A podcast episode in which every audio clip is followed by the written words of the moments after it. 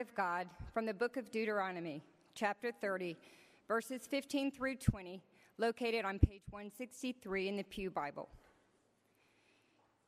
See, I have set before you today life and prosperity, death and adversity. If you obey the commandments of the Lord your God, that I am commanding you today, by loving the Lord your God, walking in his way, and observing his commandments, decrees, and ordinances, then you shall live and become numerous. And the Lord your God will bless you in the land that you are entering to possess. But if your heart turns away and you do not hear, but are led astray to bow down to other gods and serve them, I declare to you today that you shall perish. You shall not live long in the land that you are crossing the Jordan to enter and possess. I call heaven and earth to witness against you today that I have set before you life and death, blessings and curses. Choose life so that you and your descendants may live, loving the Lord your God, obeying him, and holding fast to him. For that means life to you and length of days, so that you may live in the land that the Lord swore to give you to your ancestors, to Abraham, to Isaac, and to Jacob. The word of God for the people of God. Thanks be to God.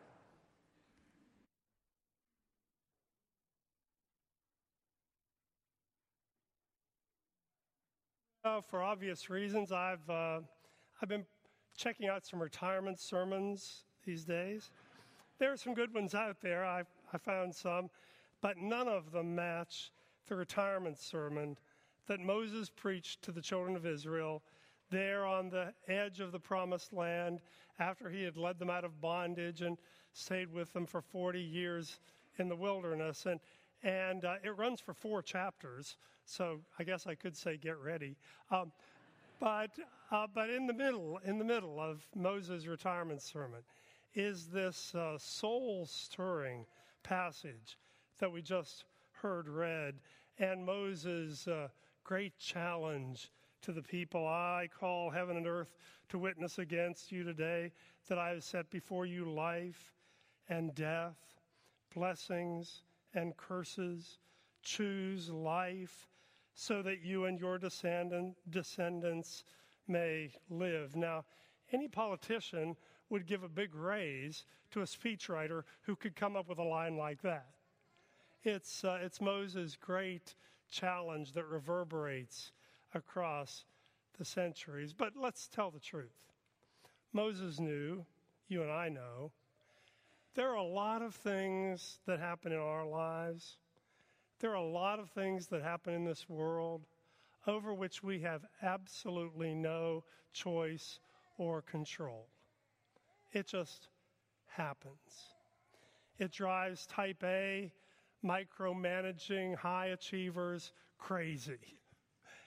It uh, breaks the hearts of parents who do everything they can to protect their children from the, the meanness of the world in which we live. It, it tears at the heart of followers of Jesus who really do believe that God intends for the kingdoms of this earth to become the kingdom of God in spite of all the evidence that is stacked up against us. And it, it reaches into the soul of every faithful person who ever says with Jesus, My God, why? It is irrevocably true. There are circumstances that come into our lives over which we had no choice. There are things that happen in this world over which we have no control. But the one thing the one thing we always have is the freedom to choose how we will deal with them. We may not get to choose everything that happens in our lives, but we have the freedom to choose how we will respond and what we will do with them.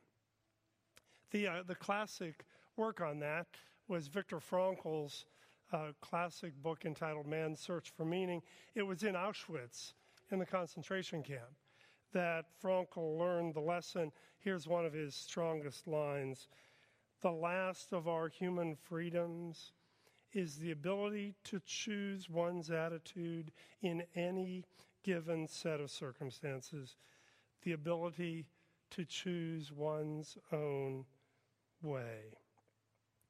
Sometimes, Frankl said, it made the difference between life and death. We don't get to choose or control everything that happens to us, but we do get to choose the way we will face it and what we will do with it. Uh, did you watch the um, men's figure skating championship? Did you did you see Jeremy Abbott's colossal fall? I mean, he went down on the ice so hard, slid across the ice, hit the side of the ice rink, and laid there for a long moment. Everybody thought it was over. And then he got up, went back onto the ice, completed his performance to a standing ovation from the crowd. And here's what, here's what one reporter said about that moment at the Olympics 100% expected him to stop the program.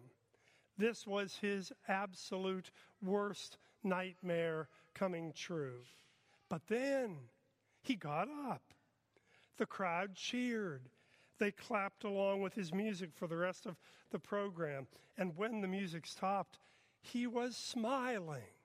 Smiling, the reporter said. It gave me chills.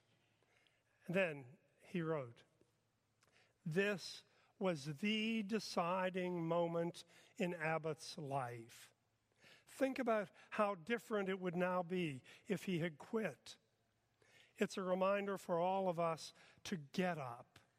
Because when you do, you give yourself a chance not only to survive the nightmare, but to finally be free of it.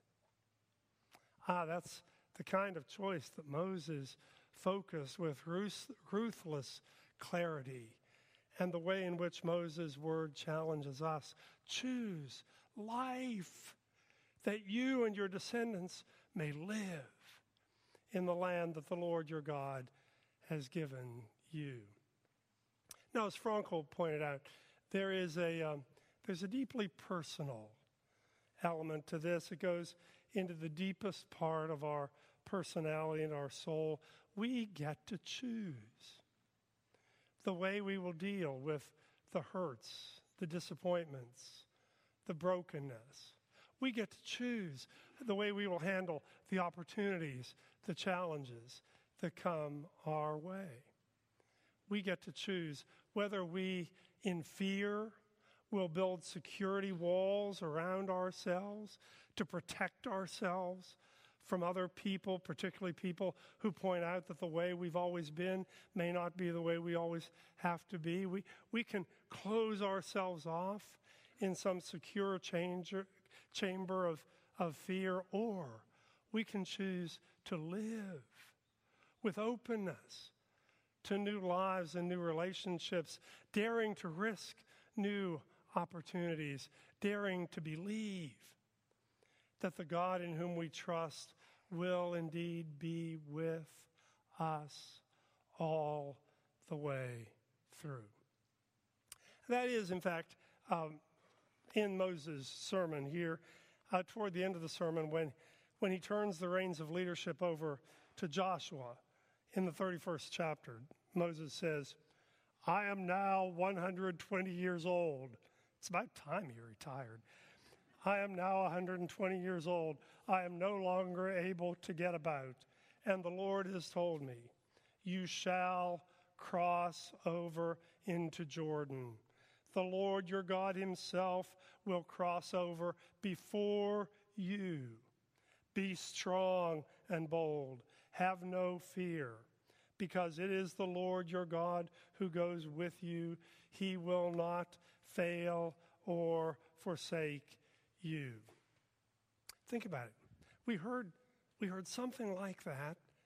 We heard something like that on Easter Sunday morning when those women were gathered in fear outside the tomb, wondering what they would do next. And the angel at the tomb said, do not be afraid, For he goes before you into Galilee, and there you will see him.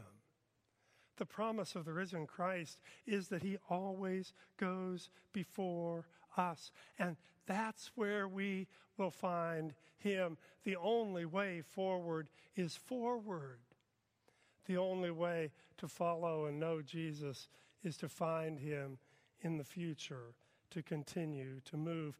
And we get to choose, to choose the way of life.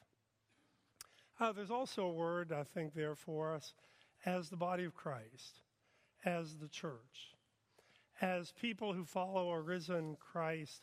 The future is always better than the past, no matter how good it has been.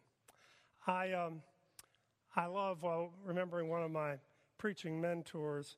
He, um, his name was Dean Martin, not the drunk singer, but the Methodist preacher.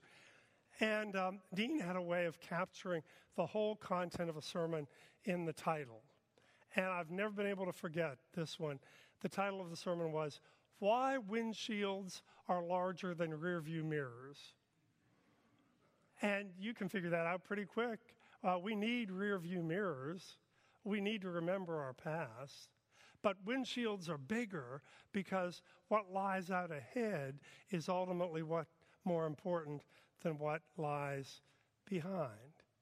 Now, a few weeks down the road, we're going to celebrate the 115th anniversary of this congregation. I love being a part of a church with a long history. We, we live in this moment out of the faith and strength of generations that have gone before us. But churches that live in the past always die. And churches that follow a risen Christ are always looking toward the future. He goes before us. That's the promise. Uh, some of you will, re- re- will recognize uh, the name of Daniel Burnham, no relative to Sherilyn Burnham Keene. Uh, Daniel Burnham was one of America's greatest architects. He supervised the construction of the Chicago World's Fair. He designed the Flatiron Building in New York, Union Station in Washington. He built big stuff, okay? And Burnham is often quoted as saying, Make no little plans, for they have no magic to stir men's blood and probably will not themselves be realized. Make big plans. Aim high in hope and work, remembering that a noble logical diagram, once recorded, will never die. Uh, that's warm up to next Sunday when we're going to be looking at uh, God's vision for the future of this congregation and where, where this ministry is going to take us in the immediate future. But it's a way of saying that Jesus always calls his body, the church, to follow him into a new, sometimes scary future, because that's where we will find him. Uh, there's another way Moses might be speaking to us, and, and that's the way in which we are called to choose life, not just for ourselves, not just for the church, we are called to be the agents of God's life for this whole broken, bruised, dying creation. We are called to be the men and women who choose life for this world that God loved so much that God gave his only Son to save it. We are called to be the agents of God's abundant life for this whole creation. Ah, that's, that's a big vision, choosing life. I, would suggest to you a few ways that that works. Choosing life means committing ourselves to the stewardship of this environment, not to just consuming it. Choosing life for the world means investing as much energy in making peace as the nations of the world invest in making war. Choosing life means that we choose to do whatever we can to feed the multitude of hungry people in this nation and in this world. And your discipleship journal, inserted in the bulletin today, offers at least three ways in which we can be active participants in feeding a hungry world. Choosing life means investing ourselves in our children. Moses' promise was to their descendants. It means investing ourselves in the future, in the lives of the children of our congregation, our community, and of our world. I, um, as I worked, I thought about this. I remembered Charlie Davis. Some of you remember Charlie. Charlie was a lion in this city and in this church, one of the real movers and shakers in the city of Tampa and in this congregation. And I've never forgotten when I went to visit Charlie to uh, talk about the beginning of the building program that turned into a nine year marathon construction project to rebuild this site. And I, I went to Charlie to try to get him, you know, to help us lead it. And that was the point at which Charlie made it absolutely clear to me it was time for the next generation to pick up the leadership in this church. And then he looked across his deck and said, Now, Jim, if you want this thing to go, you've got to do it for the children. Do it for the children because all of us old people, we care about our grandchildren. And he was right. We're, we're called to care more about the lives of our children, of this church and this community, than we care about ourselves. And to do everything we can to ensure that they receive the abundant gift of life that is ours in Jesus Christ. We're called to commit to the future and the next generation. And then, may I be deeply personal and say as calmly as I can choosing life means it is time for followers of Jesus to do something about the insane cultural addiction to guns in this country. How?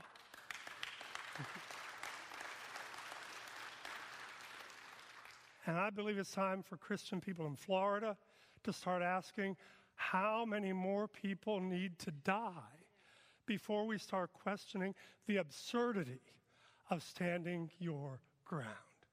This is insanity, brothers and sisters. You don't have to agree with me. You just have to hear out of my heart.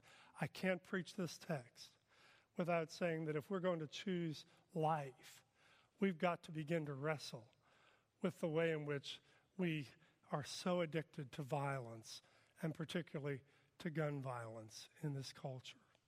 Choosing life does not mean choosing death at the end of a handgun. We are called as followers of Jesus to choose those things that bring life to our community, to our own lives, and to our world. And so Moses lifts this huge challenge before us. Choose life that you and your descendants may live in the land that the Lord your God has given you. That, that's, that's big.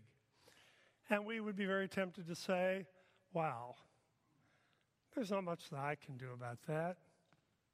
And that's true. None of us can solve all of the problems of the world. But all of us are called to do something that lives into the promise and the challenge of choosing the way of life for ourselves and for the world in which we live. Uh, which brings me to a poem that I've quoted so many times in this church that some of you already know it by heart. And that's good because it deserves being quoted again. It's written by Bonaro Overstreet, who wrote the poem to one who doubts the worth of doing anything if you can't do everything, which is a whale of a lot of us around here. And here's what the poem says You say the little efforts I make will do no good. They will never prevail to tip the hovering scale where justice hangs in the balance. I don't think I ever thought they would. But I am prejudiced beyond debate in favor of my right to choose which side will feel the stubborn ounces of my weight. So, um, in the spirit of Moses, although I'm not 120 years old, in the spirit of Moses, I would invite us to hear the Spirit of God saying, I call heaven and earth to witness against you today that I have set before you life and death, blessing and curses. Choose life so that you and your descendants may live, loving the Lord your God, obeying him, and holding fast to him for that means life to you, so that you may live in the land that the Lord swore to your ancestors. For your own sake, for this church's sake, for this world's sake, for God's sake, choose life. Let's pray together.